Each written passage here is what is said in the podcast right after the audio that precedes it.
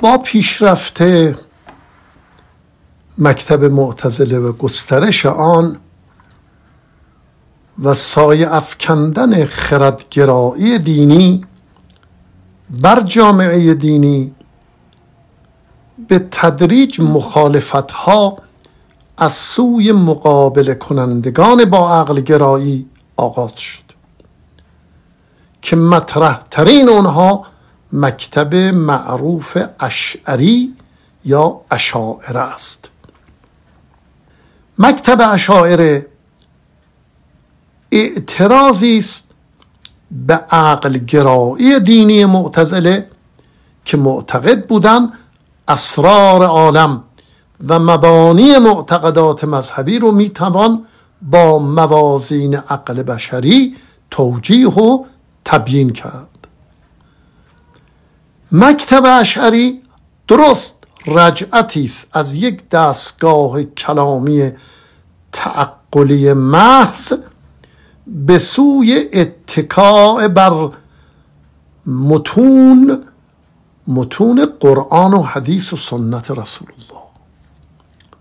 و شیوه سلف یعنی جامعه اولیه اسلامی رجعتی است به سوی این.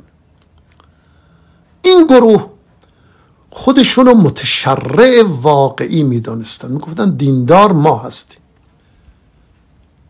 گفتن دیندار ما هستیم. کسی دیگه دین نداره. و معتزله رو به بیدینی متهم می‌کردن. البته درسته که این مکتب این مکتب با ظهور ابوالحسن اشعری با تغییر و تغییر موضع ناگهانی مواجه شد. اینو قبول داریم. هویت پیدا کرد.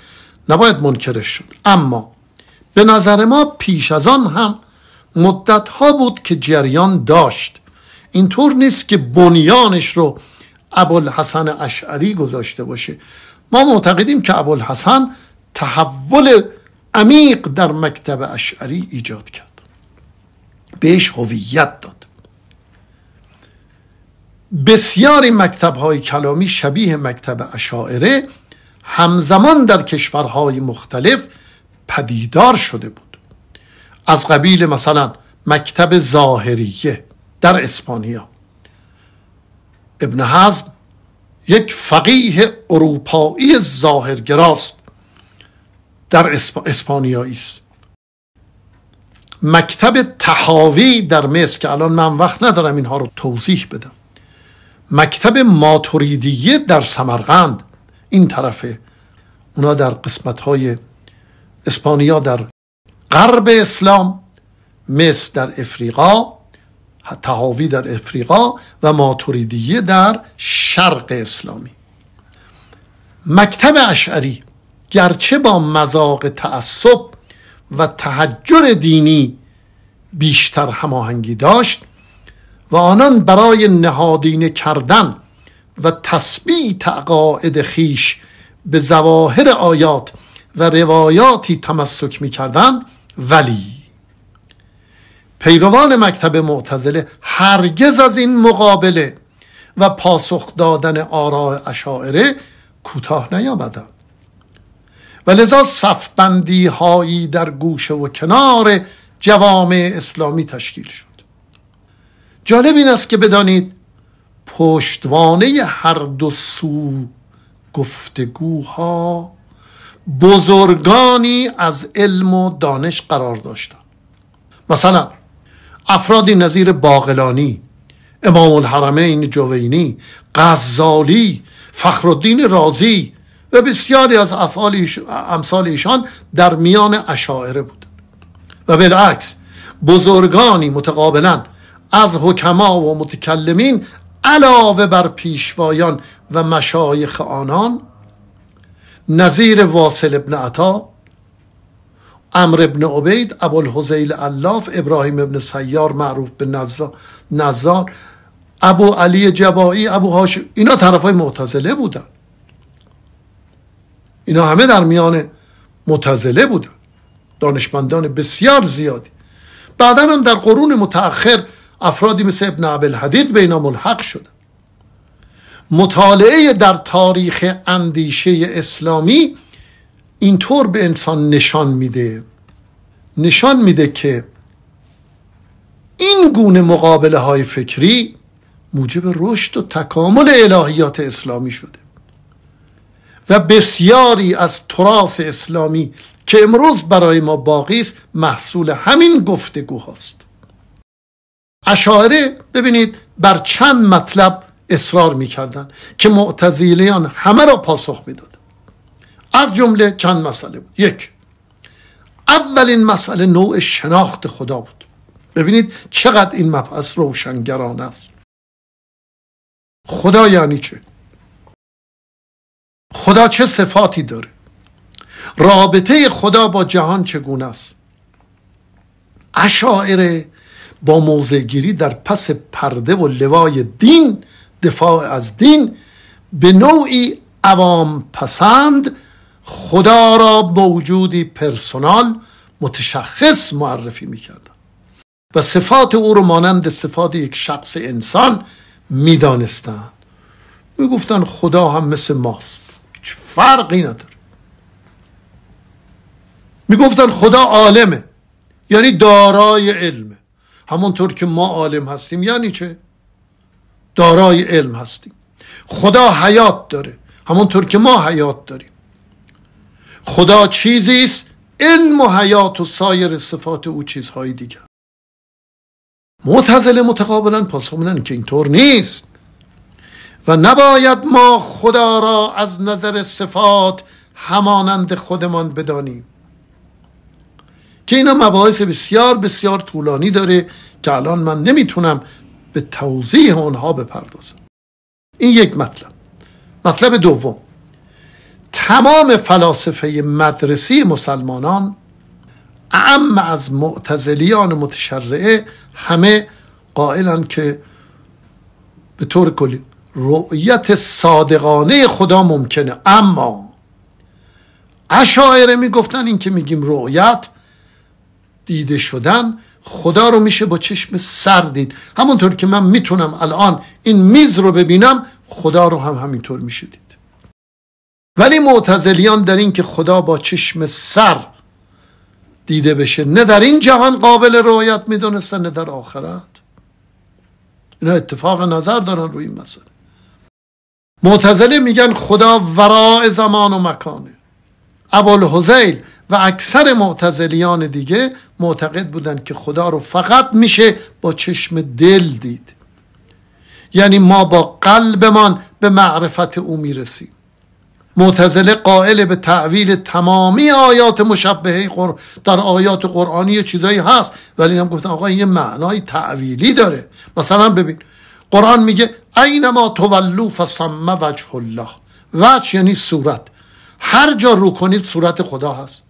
ید الله فوق ایدیهم. دست خدا. چشم خدا. الی ربها ناظره. وجوه یومئذ ناظره. الی ربها یا ان الله علی العرش استوا خدا بالای عرشه. معتزله میگن بابا اینا استعاریه. هر گونه تعبیر تحت لفظی رو ما باید معنا کنیم. نه تحت لفظی قبول کنیم. تا اینکه توحید مطلق ذات باری حفظ بشه. این تعویل نکردن شما جسمانیت خدا موجب شرکه ناگزیر شما باید تعویل کنید اینها رو. مسئله تعویل در مکتب معتزله مطرح شد. این دو. سوم. اشعریان معتقد بودن که پیامبر صلی الله با همین بدن جسمانی رفت بالا با آسمون معتزله می‌کنه حرفا قابل قبول نیست عقلا. معراج جسمانی رسول الله صلی الله رو انکار می‌کردن چهارم معتزلیان مجازات جسمانی در قبر و همینطور میزان سرات همه اینا رو تصاویر مربوط به معاد رو رد می‌کنه اینا چیزایی می‌گفتن اینا معنای دیگه ای داره. می‌گفتن قبول داریم. امکان بعث ابدان ممکنه بهشت ممکنه لذت جسمانی. اما ما قبول نداریم عذاب جسمانی و مادی. یعنی چه؟ اینا همه روحانی است. این مطالب بعدها توسط حکیمانی نظیر ابن سینا که در آینده خواهیم گفت و سپس ملا صدرا مورد استدلال های عقلی قرار گرفت که در آینده خواهیم گفت. پنجم موضوع عدل الهی. متشرعین و اشاعر عقیده داشتن ضرورتی نداره که خداوند رو ما عادل بدونیم. خدا آزاده. اگر بگیم حتما باید خدا عدالت رو رعایت کنه برای خدا یک وظیفه معین کردیم. نخیر خدا آزاده. هر چی می‌خواد انجام بده. ماهیت خیر و شر منوط به خواست و اراده خداونده بشر صرفا از طریق احکام الهی می‌تونه به ادراک اونها راه پیدا کنه. به نظر اشاعره به غیر از طریق وحی نه الهیاتی وجود داره نه اخلاق. معتزلیان به شدت با این عقیده مخالفت می‌کردن و بر این نظر بودن که خیر و شر رو میشه از طریق فکر و تعقل شناخت و تمیز داد. معتزلیان درست مثل کانت آلمانی اخلاق رو مستقل از الهیات می‌دانستن و بر اعتبار عینی و خ... عینی خیر و شر تأکید داشتن. می‌گفتن خوبی و بدی واقعیت. من در اینجا لازم می‌دونم یه نکته ای رو به عرضتون برسانم که این نکته موجب اشتباه برخی غربیان شده. و اون اینه که نویسنده است که صد سال قبل کتابی نوشته به نام بی مکدانلد. دی بی مکدانلد. دی بی مکدانلد. Development of Muslim Theology, Jurisprudence and Constitutional Theory که لندن چاپ شده 1903 خیلی صد و خورده ای سال قبل. این شخص در اونجا ادعا کرده که معتزله آنقدر مستقرق در دریافت های یونانی از قوانین و اصول ثابته حاکم بر جهان شدن که این مفهوم در نظر آنان تعالیم حضرت محمد صلی الله را درباره خدا رو به عنوان اراده مطلق و قدرت فائقه حاکم بر کل شی رو کنار زدن گفتن اینها چنان معتقد به, به تعلیمات یونانی شدن که این آموزه پیامبر اسلام رو که خدا بر جهان حاکمه اینو کنار زدن. به نظر ما این مطلب قابل نقده.